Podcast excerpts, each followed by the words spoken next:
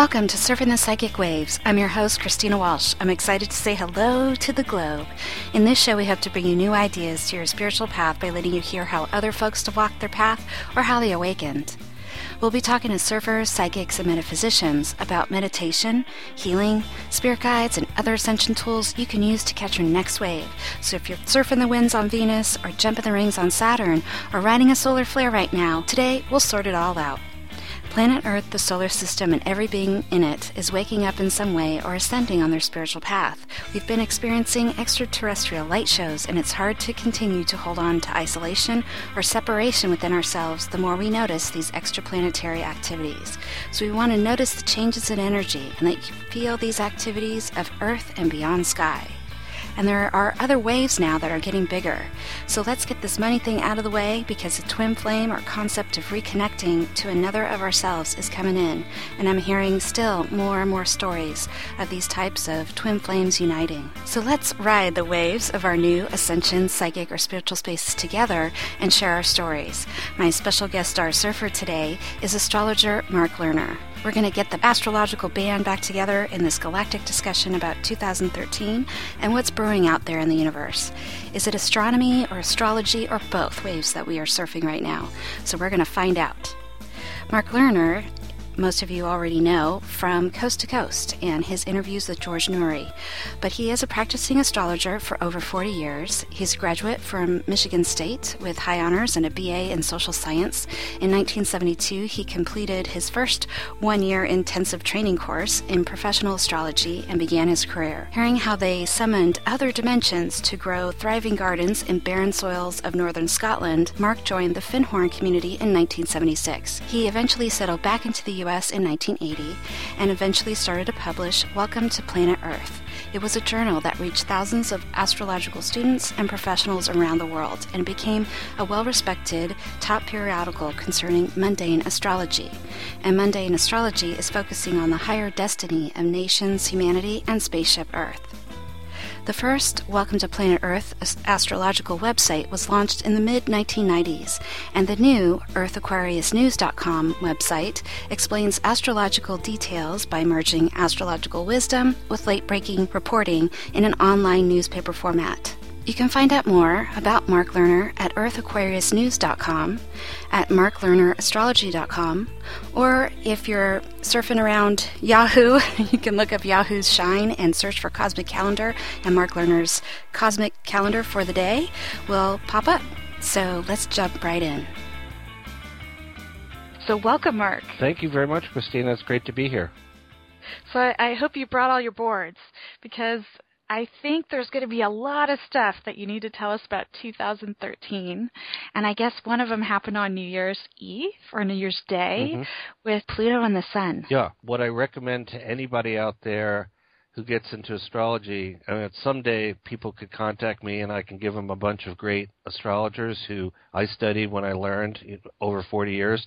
But the, the so called Bible of astrology is what's called an ephemeris which has every day where the sun is, where the moon is, where Mercury, all the planets day by day. So it's it's kind of a mathematical dating system, and you can clearly see. Just open up the book, and a lot of these are 50 year, what are called 50 year ephemerides, or 100 years, and they're actually used by astronomers too. I mean, there's sort of an astronomical oriented uh, sky positions of planets, and they use more of what's called right ascension whereas we're using the ecliptic or the apparent sun's arc as as it seems to go around us, even though we're really going around the sun.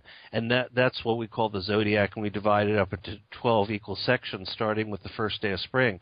Now, the oddity of what you bring up is, and and this is something I've been writing about in different places, including my website, is um, I like I love to find things that are really unusual that are very rare my main field would be called mundane astrology, which is it's not that I don't do personal readings and professional and business and marriage and all these other things.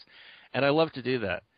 Kids charts, whatever it may be. But I love to look at presidents and the founding of countries and even the birth of civilizations and long term cycles of the outer planets and things like that. Well, it turns out that Pluto, which was demoted by the astronomers uh, back. I think it was 2004, 2006. Yeah. They made it a dwarf planet. well, they they said it was. A, I was very offended. That was terrible. They they, yeah. they they made it a dwarf, but the actual good thing was they they brought Ceres, the largest asteroid that had been discovered in 1801. They made they they upped that from being a sort of so to speak lowly asteroid, which is considered really star-like instead of like a full planet. That's where we get the name asteroid. So Ceres they upped and made that also a dwarf planet. So the thing is, uh, Pluto came down a little bit. Ceres went up a little bit, and Ceres is located between Mars and Jupiter. I don't know how many of your folks out there, but th- most people have seen uh, posters, uh, if they're not into full-fledged astronomy, of, of how the sun where the sun is in the center of the solar system. Then we go Mercury, Venus, Earth, Mars, all the way out to Pluto. Yeah. Well, Pluto goes from our vantage point very slowly and takes 247 years to orbit the sun. Now, it turns out that New Year's, okay, when the sun is in Capricorn, January 1, anywhere around the planet, the sun is always at the same place in the sky, which is about one third of the way through Capricorn, the sign Capricorn. So every time people around the world are greeting in a new year. Billions, seven, what, we're now seven billion people, and most people have some kind of celebration or awareness. They don't have to be into astrology or anything, but whoever accepts the modern calendar, most people still recognize this kind of what we call civil new year, okay, in our yeah. modern world. So on as we go from December 31 to January 1, normally the sun is by itself in Capricorn. And the only other thing that would be close to it might be the moon, if we were having a new moon, the planet Mercury or Venus, which we call inner planets because they're between us on Earth and the sun as we look toward the center of the solar system. They're what we call inner planets. They're orbiting between us and the sun.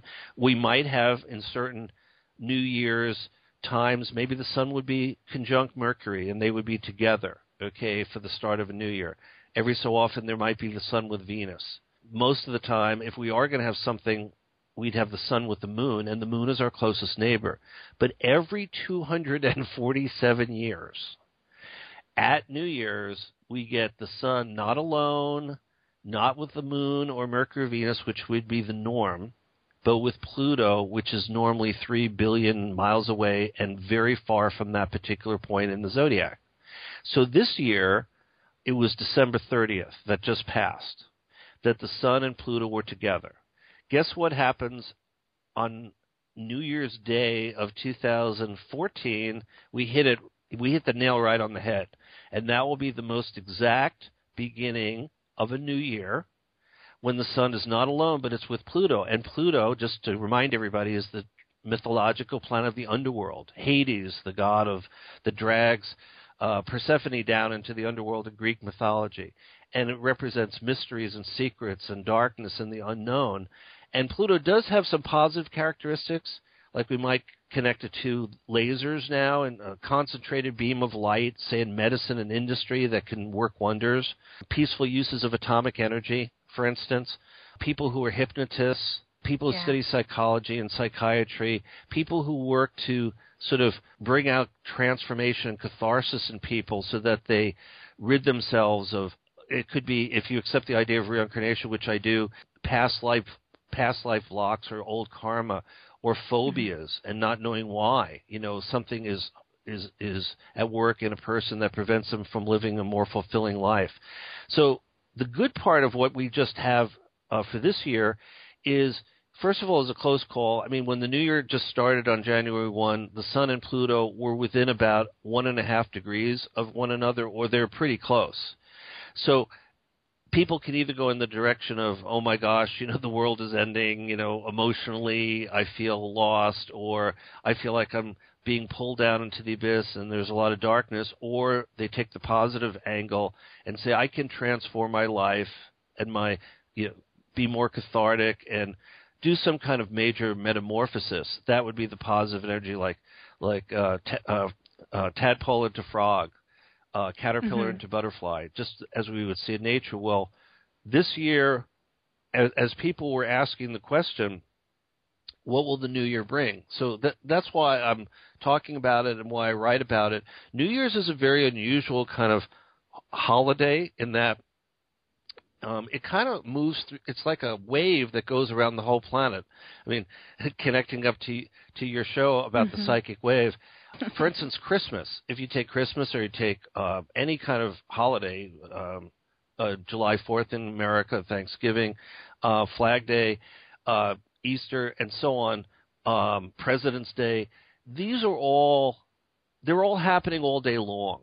Okay, there's it's 24 hour time period. That's not what is happening at New Year's. New Year's is one moment of time in each of the 24 time zones. And so what happens is there is a kind of wave. I, I had my phone on early because being in the Pacific time zone, they're saying okay, well, the Japan has already ushered in, and New Zealand has already ushered in, this is what they've done, and so on. And then you start hearing reports about what's happening in China and then India, and it's this wave that goes around the whole planet. And what the last point on this, and we go on from here, is what's really fascinating is at the exact moment of New Year's, the sun is at the bottom of the earth, so to speak, because it's midnight. Okay, it's midnight everywhere when yeah. it happens. So the sun is below and Pluto is below. So this Sun Pluto conjunction, which can either be awesome in terms of tapping into, say, spiritual willpower or bring people sort of dragged down into the underworld where they don't want to be, that's at would be at say the bottom of a horoscope if you were drawing that up. The Sun and Pluto would be down below in what we call the fourth house of home and roots and foundations or the inner life.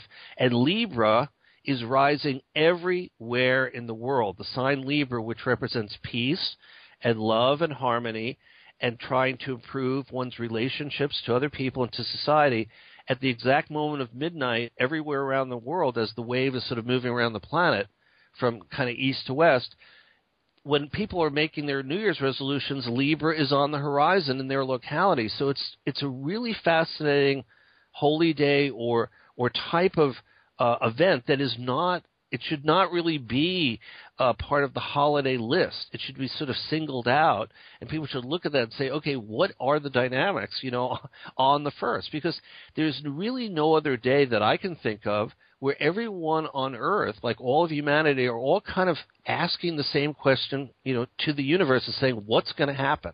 And, th- and then you get cool. an answer there from the universe. I wonder if someone who was working on the Gregorian calendar might have had that idea. Yeah. You know, I haven't looked at it from a New Year's Day, New Year's Eve perspective. Well, even if you go back, uh, you know, I'm, I'm not an expert on all these things, but I do periodically go back and review where these calendars came from. For instance, Julian, the Julian calendar yeah. going back to Julius Caesar. The the whole thing with the Gregorian calendar was days began to be missing and the reason was is that even though they were pretty accurate 2000 plus years ago about what they thought a year was, like 365 and a quarter days, there was this whole leap year kind of deal, and, yeah. and like an extra kind of quarter, and it would start adding up. And after a while, what happened? It was like in the 1500s somewhere, and then it was Pope Gregory. Finally, this was all creating a, a mess, you know, with with when should there be Easter? Because Easter was a floating holiday, for instance, right. uh, as opposed to Christmas, and everything was getting very difficult in calculations, including things that were astrological, and then with the advent of the telescope, eventually, and things like that. And then actually, it took a couple hundred years for all these different countries. Some countries didn't go over to it. Uh, the Soviet Union, Russia didn't go into the, use the Gregorian calendar for quite a while until even might have been the early part of the 20th century, and and other countries didn't automatically start doing it. So it started, I believe, with Italy, and then maybe Spain, Portugal, and so on. There was a whole flow of which uh, people would start using the you know the, the calendar. It was almost like they were afraid. You know, the, the the Julian calendar had been in existence for like 1600 and 50 years or you know 1600 years look they were it could have just been somebody making it up but yeah. somebody had to look at something i mean when was pluto discovered okay pluto was discovered back in on february 18th of 1930 it's the one of of the three outer planets uranus neptune and pluto that was discovered in the united states by clyde tombaugh uh, he was a very young fellow in fact his nickname was comet clyde and they just sent some of his. Oh, I know what they did. You know, there's a spacecraft that's going to Pluto uh, from NASA. It was launched in 1990. Uh, it was launched in 2005, and it's going to get there in 2015. It's taking 10 years, and some of his ashes. He's the guy who discovered it in uh, Flagstaff, Arizona. Uh, in 1930, and then they put some of his ashes on board the spacecraft, and it's going to fly by Pluto. Wow! And uh, you, we already brought up Ceres about being uh, also a dwarf planet. And what's amazing is I was doing some work on there's a Dawn D A W N spacecraft from NASA that went to the asteroid Vesta, and I wrote a whole series of articles. This happened in in the last two years. We had never gone to an asteroid before, and Vesta has a lot to do with the whole investment community, among other meanings that it has, like safety and security, home and hearth, and insurance companies and and coverage and rates. But it but, but it also has a lot to do with the investment community and there's a whole weird thing in the in the history of NASA where we send up spacecraft.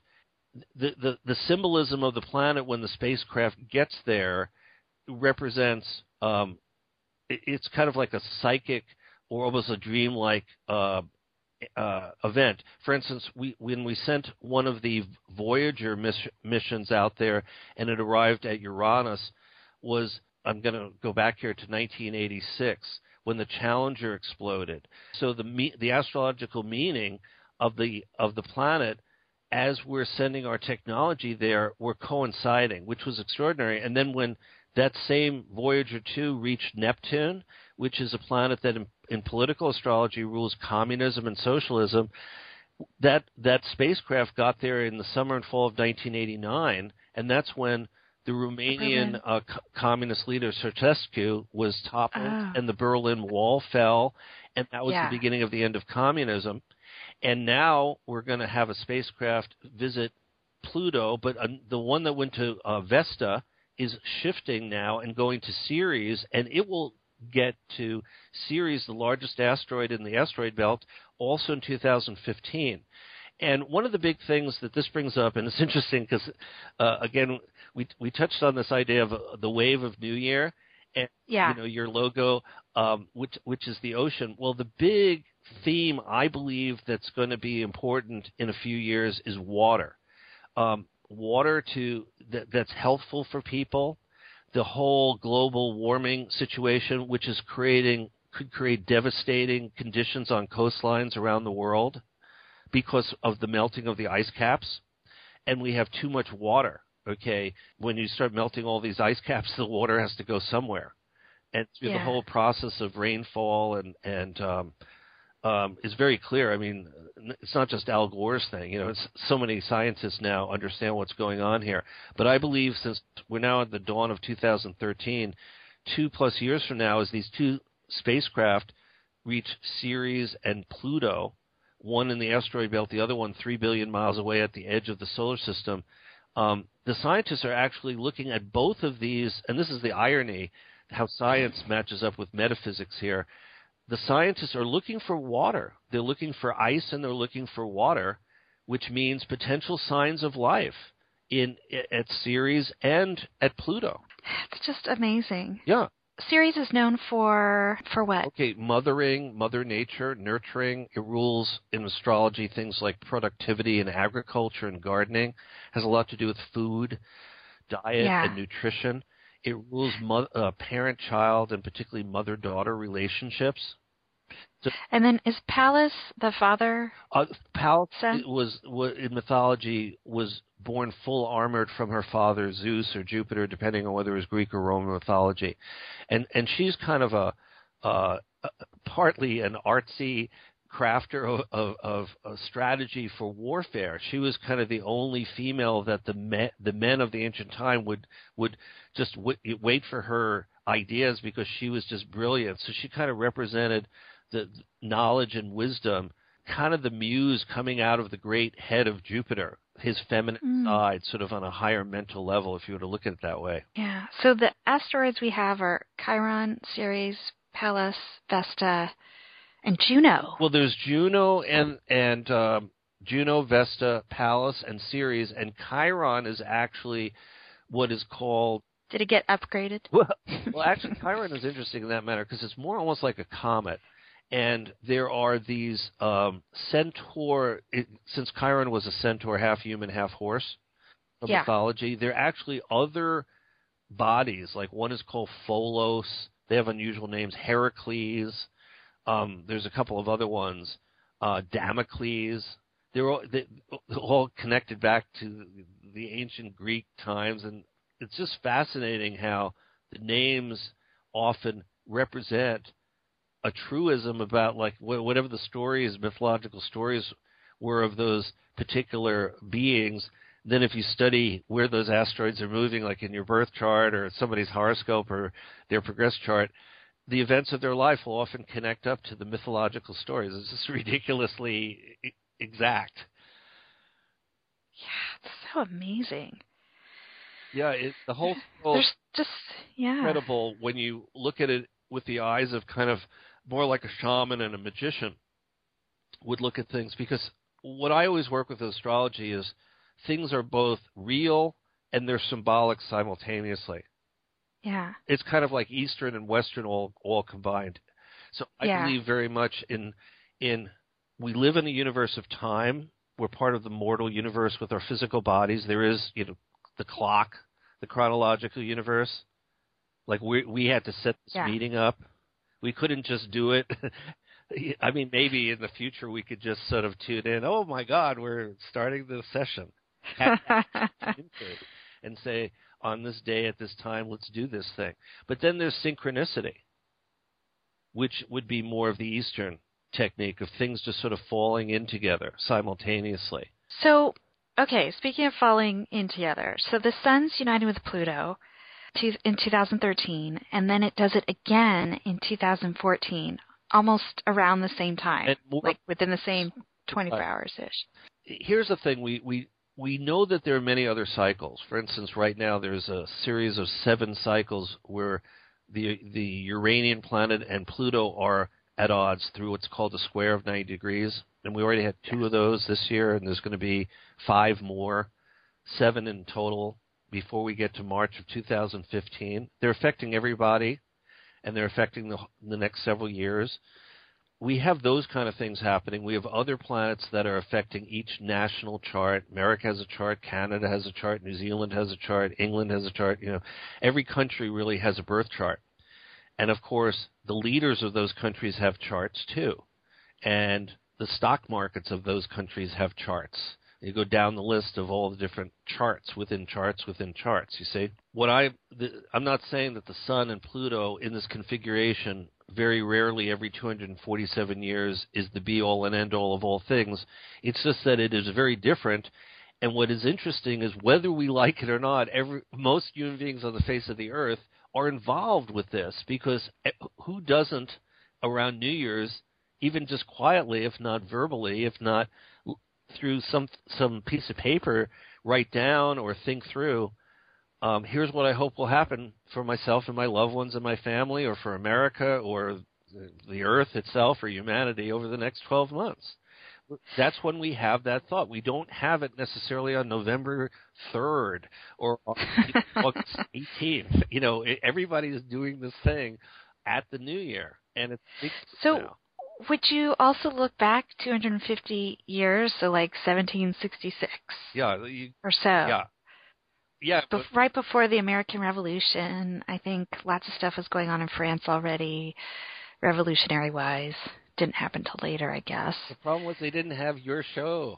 We, they they learned no, I'd have to like write it on a scroll. The- yeah, the, it, they would. It, that would have been like they would have written the name Christina Walsh on some sort of like shell in the ocean. If somebody got it a you know another continent Yeah. away, they would know that it was New Year's and the Sun and Pluto were together. By that point, it, it, it would have already been six months later. Exactly. They would have missed it. And they didn't even know about Pluto yet. No, they didn't. So 250 years ago, like what what was Pluto alighting to the surface? I guess that's what I sort of think that Pluto has all these deep dark thoughts Yeah. Not necessarily bad thoughts, but it's just it just seems to me like there's a lot going on. A very deep sort of person if Pluto was a, pa- a planet, and then you have the sun who's like illuminating everything, can't help himself or herself. So then you know, what happens when these two meet? Well, I like. I'm glad you brought it up that way. A good thing for the listeners to imagine is in, in alignment with what you're saying. The sun is enormous in size. First of all, Pluto is just very, very small. Okay, it's it's one of that's why it was it was demoted to being a dwarf planet. It's much much much smaller than Jupiter, the largest planet, or Saturn, the second largest or Uranus or Neptune, which are pretty big in size, and Pluto is smaller than our Earth, for instance. There are moons of Saturn and Jupiter that are much bigger than Pluto. There are even moons of Jupiter that are bigger than the planet Mercury, which which is another whole sub. Yeah. Maybe Mercury should be demoted also.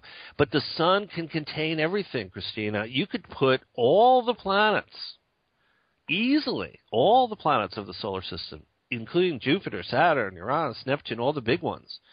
And you're still not going to get anywhere near the size of the sun. So the sun is enormous, and it's the only radiant energy, light giving, love bearing, radiatory uh, energy field of the whole solar system. And Pluto should be seen as kind of the outermost boundary. But here's the interesting point if we were going to get contacted by galactic beings, because we're the, our whole sol- solar system is orbiting 26,000 light years from the center of the Milky Way galaxy. So we're often one of these arms, these spiral arms of our galaxy, which has billions of stars.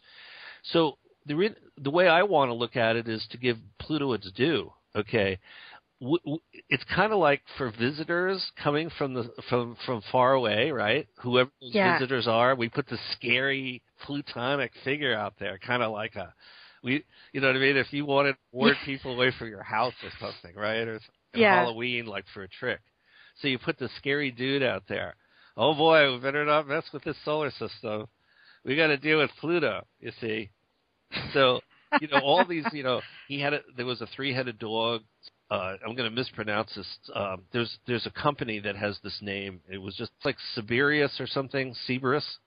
It was a Oh yeah, that's right. Okay, and that was one of the scary creatures that Pluto had. It's like you don't go into the underworld and just see so you know uh, uh, Doberman Pinscher or you know I don't know uh, some a bulldog. You got a three-headed right. dog. Oh great, this is going to be fun to go into the underworld. You know, if every every creature down there has three heads, this isn't going to be very easy living down there. But but I'm just saying all these mythologies about Pluto from our vantage point, it's because we need we are creatures of light. We need without light and the and the warmth, which is love of you know of that light, we we we can't survive. We're we're really light creatures. Okay, we just we don't realize it all that much. And but we know like we have seasonal deficit disorder now. You know if if you're not getting enough sun, that's going to be a real yeah. problem. Now of course people get too much sun, but Pluto is just extremely dark, okay? But it scares away beings that might not should not be venturing too close to our life force. I really like that. Yeah. So it's the broken down pickup truck in front of the this beautiful landscape. Right. And then there's like the giant mansion in the back. Right. With the right. tennis courts and the pools. Got it. Yeah, and and it, it really is important and through through Dane Rudhyar, who was one of my great mentors, one of the great astrologers 20, 20th century. Um, he was the kind of person with a number of his books, but one in particular where he would do this kind of thing. I love these exercises because that that was in the beginning about 40 years ago when I got into astrology, and he would say, "Look, you, you can't just look from the sun outward to Mercury, Venus, Earth, uh, Mars, the asteroids, and see the evol- you know the evolution and unfolding of how the planets are moving outward. That's the classic poster that you can get when you go to the mu- a museum of Yeah. natural history or something and, and get your astronomy book. Oh, here's the sun, and then Pluto is far away. But if you're thinking as a galactic energy source or being or life force, to get even to our neck of the woods, you got to go 26,000 light years and fi- figure out where which which solar system we are and what arm of the of the galaxy, and then then once you finally get here, like you said, the truck or whatever it is, three headed, three head, three-headed dog. yeah, it's like after this whole journey, uh, imagine how exhausted you are. You started, it's like, oh my god, why did I travel all this way? This was the, this was a gigantic mistake. But if they can get through Pluto and then Neptune and Uranus and Saturn, and Jupiter in the reverse order, eventually they they have a what should be a, a beautiful planet as long as we don't destroy it. Wow, yeah, that's a great perspective. Yeah. Like, what really are we showing galactic beings anyway? hmm Yeah, Well, I like that. Yeah, and part of part of this idea. uh, Do you remember when the comet um, uh, slammed into Jupiter? About it was I think 1995. Yeah. Um, I think everybody's eyes were on it because they said this comet is going to break up, and the scientists were looking at it. I don't remember exactly. Uh, it had two names to it. It wasn't Hale Bopp. It was a different one. And for some reason, I'm not remembering it at the moment. But what we lear- what what that started was making people aware of what Jupiter's function is in the solar, the middle of the solar system, has an enormous magnetic field, and guess what? It spins in like less than 10 hours. We t- we have 24 hours in our day. The Jupiter day is less than 10 hours. This is the largest planet, and it's spinning like two and a half times faster than we are. I mean, th- that's just like an incredible thing. Now, it's not as solid as the Earth, and we don't know exactly every how Jupiter is made up. I mean, there's a lot of yeah. clouds and helium and some hydrogen and different kinds of other elements swirling. And somebody was running around saying it was full of diamonds. I think I heard about that. Not so. yeah. But but the thing is, and there's actually speaking of radio and, and what we're doing here, there is radio. You know, there, there's a lot of radio waves that are coming out of the planets anyway. It's just part of the electromagnetic spectrum.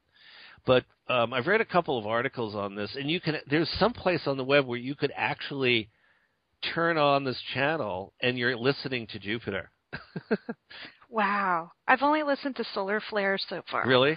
That was Yeah. exciting, though. I, It's kind of just like shh. but just the fact that you're actually listening to it. Well, these solar flares are really bugging me, but now I'm going to go bug Jupiter. So it must have been like on NASA. yeah, yeah. Okay. I, I've heard it, and I guess if a person went into Google and they just went say uh, Jupiter radio, Mhm. probably that's enough, and then something will come up, and then something with NASA, and they'll have an article about this kind of thing. I I wrote an article about what I read on this subject a couple of years ago, but I, I just don't remember exactly what was happening. But I did listen to the sounds, and it was pretty fascinating. Oh, it's radiosky.com. Is that what it is? I think so. Yeah. Well, some someday maybe you'll be. Uh, would it be a promotion if you get the Yeah. on Jupiter? Or would that that be like we don't want you on Earth anymore? How would you look? At that? I, yeah, I don't know. Maybe both. Maybe you could make a deal. It's like Maybe. the Persephone thing: half time on Jupiter, half time on Earth. Exactly.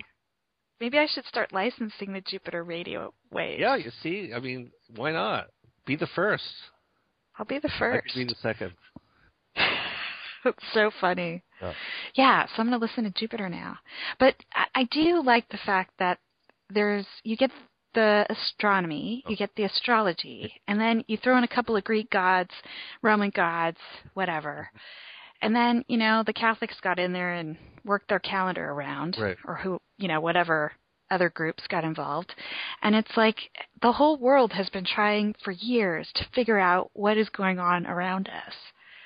And at least astrology gives us a really, really good snapshot. And speaking of Jupiter, you were going to mention about later this month in January. Oh yeah. Well, Jupiter has been moving retrograde since early October of 2012. All the planets, you know, most people know about Mercury going retrograde for 3 weeks at a time and start getting afraid and I won't sign this or that and Mercury retrograde is not a bad thing anyway. All the planets do go retrograde at some point. The sun and moon don't, but the other planets do. And Jupiter goes retrograde 3 to 4 months out of every calendar year and it'll move direct or shift around from being in reverse to going forward on January 30th. So we can all look forward to that in about um, three weeks. But that will happen on January 30th, and that lasts until I think it's November 6th of Jupiter going forward. And Jupiter does have many interesting meanings in astrology, including the power of positive thinking, providence, good luck, good fortune. Um, so, um, how we sort of create our professional life, um, how we are successful in big business. And so, when Jupiter's going forward, is is generally better to be active with large scale enterprises and making things happen in a big way. Okay, I like that. But right now, um, if somebody had a choice, and I'd have to look at the exact horoscope of, for instance, I have somebody who wants to incorporate a business, and we already decided don't do it while Jupiter's retrograding. It would be better to wait till after because Jupiter is the planet of bigness, and not, people don't just incorporate businesses every day of the week. I mean, it's often a once in a lifetime thing or infrequent, yeah. and so um, I'm not saying that Jupiter retrograde, all the people who've created in corporations in the last three or four months are doomed to failure. But there is something about a planet moving forward versus it moving retrograde relative to the Earth's perspective. Let me just be clear though, no planet actually ever goes backwards in and of itself, at least normally. Although Venus is kind of a has some strange aberrations to it, but the planets are all moving in the same direction from the heliocentric sun viewpoint. It's just that we're 93 million miles away, and um, it's kind of like if you've ever been on a, in a train station. This is the kind of if you think it through. Let's say you're on a train and you pull out from the station. There's a train right next to your train. They haven't pulled out yet. Then they start pulling out. You look through your window on your train and you see them starting to pull out. It looks like they're going backwards yeah. You know what I'm saying? And it's like yeah. you you look at that and you real you know they're you realize they were going in the same direction you are. You're going faster than they're going. It makes it look like they're going in the other direction, and it's just a weird kind of thing. But that's that's that's what the retrograding kind of thing is all about. Yeah. So you'd kind of want to start a business where you didn't have that weird woozy feeling of, yeah, you know, am I going forward? Are they yeah. going backwards? Yeah. You know, I don't know. Now, many people are born with Mercury retrograde or a whole slew of planets in, in reverse and can be very successful if it's in a person's birth chart. But the thing is, there are usually mechanisms at work, like unusual facets of their behavior, and they may seem a little bit odd when you get to know them if they have Mercury retrograde or Venus or Mars or whatever. But um, a retrograding planet usually means go inward, be more introspective with the archetypes of that celestial body. It doesn't mean failure, it doesn't mean problems. America was born uh, with Mercury retrograde. In fact, we have retro- a retrograding Mercury and a retrograding Pluto opposite each other. It's one of the strongest and more difficult alignments from July 4th of 1776. So we have the first planet from the Sun, Mercury, opposite Pluto, again, 3 billion miles away, and they're both retrograde. Huh. And so America is the sun sign would still be Cancer. Yes. And and another thing, this is an adjunct to this Pluto Sun deal that the world is experiencing at New Year's, you know, for 2013 and even stronger when we start 2014. But in America's chart, we're now about to have Pluto oppose our Cancer sun sign because Pluto's in Capricorn and we've never had this before in in our 200 and what is it now? Um, I'm gonna oh. 200 plus year history. Pluto has never opposed the sun because when the country came into being, there had been an opposition of the sun and Pluto, but that happened like uh, right before, yeah, like in like 1766 or something. Yeah, um, right. It had happened before that the country came into being. So we're going to have this five times in 2014 and 2015, and that's where part of this whole thing of the debt ceiling and the trillions of dollars and all the Congress not not knowing what the heck they're doing, the Federal Reserve, all the split in the country and all this these devastating emotions like no matter what we do, you know, things are going to get more difficult. We're playing with kind of monopoly money with the Federal Reserve. You know, people kind of realize that mm-hmm. the banking system is, you know, on a knife's edge. I know it sounds pretty dire. But then you have the Uranus alignments too, right? So Yeah. that should be inspirational That, of some kind. in fact, Maybe a little volatile, but th- we're getting seven of these Uranus squares to Pluto, and there were five that were similar back at the time of the Great Depression in the early 1930s, or when we were trying to come out of that Great Depression after the stock market crash. What's interesting is the planet Uranus has come back to exactly where it was back in the 1930s, but Pluto is now in the opposite point of its cycle. So one of the planets, Uranus, is exactly like what you're saying. It's kind of. Do you remember how we had the New Deal? yeah. Okay, under Roosevelt. Now it was revolutionary. A lot of conservatives didn't like it, but the country had fallen into a black hole. We needed to pick ourselves up, and so the government created all these amazing programs like the CCC, uh, Yeah. NRA, all these other kind of things to get people back to work. And a lot of people were f- sort of feeling maybe Obama, President Obama, was going to be that guy, you know, but he really isn't. Even though they've tried to say, oh, he's a New Dealer and communist and this and that, you know, he's he's much more of a centrist in many ways. But of course, he does feel for the people who are at the lower end of the spectrum or in the middle of the spectrum, and not at the top. So there are a lot of comparisons of the cycles of Uranus Pluto now to where things were right after the great stock market crash of 1929 and how we needed an FDR to create a new deal. And then there was the dark side of that with Hitler and Mussolini and Mao and Stalin in the 1930s. The parallels are amazing. They really are. And there is a lot of dictatorial energy around now too, like the Federal Reserve, and a lot of people feel the Federal Reserve is is a totalitarian kind of uh, force. They're not even a bank; it's a private institution. And then Yeah. the European Central Bank and um, people feel, So yeah. do do we go off the gold standard then? Well, we Back then? Yeah, well, Roosevelt created. It, it's very kind of complex, but it wasn't all, all him. But he had advisors who had him uh, create an executive order. You know, because we were were on the gold standard, and what happened was is that people actually needed to turn over gold. Uh, Yeah. The Federal Reserve had to eventually turn over gold to the Treasury, and then they they devalued the dollar. This took a whole year or so. It was started in 1933, uh, right after uh, FDR was inaugurated, but it took until 1934, and there was something called the Gold Reserve Act.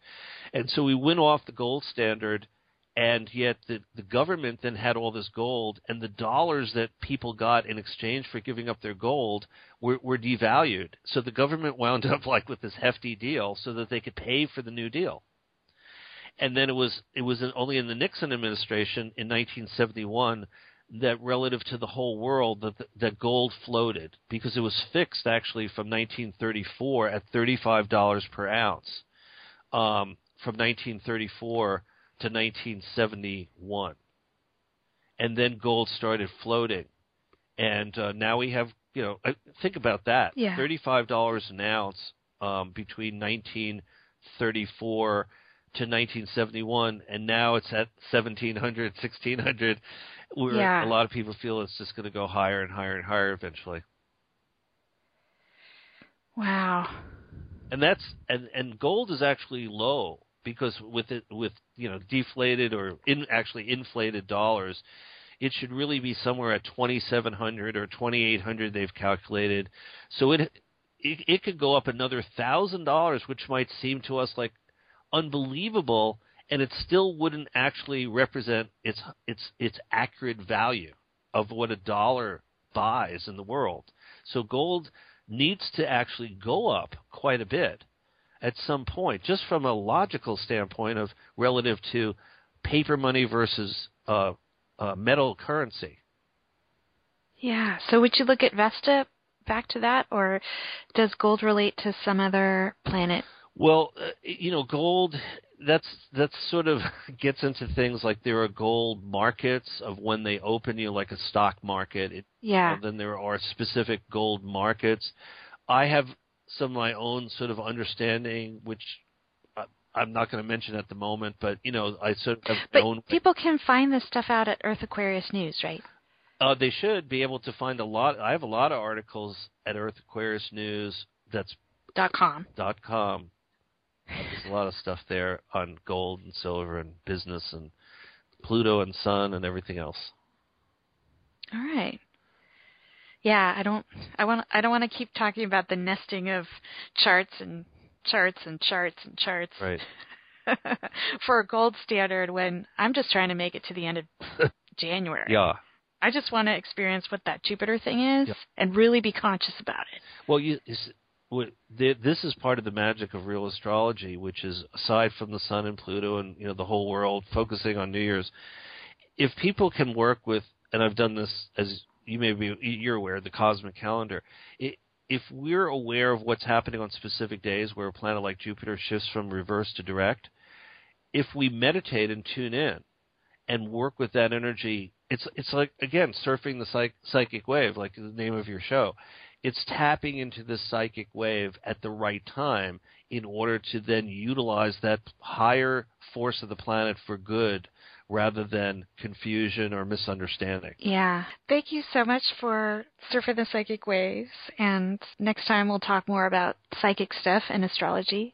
But this was a fantastic introduction, and I'm sure lots of folks out there are going to be start looking you up at Earth Aquarius News or on Yahoo's Shine. Um, if you Google uh, Cosmic Calendar, you'll find Mark Lerner.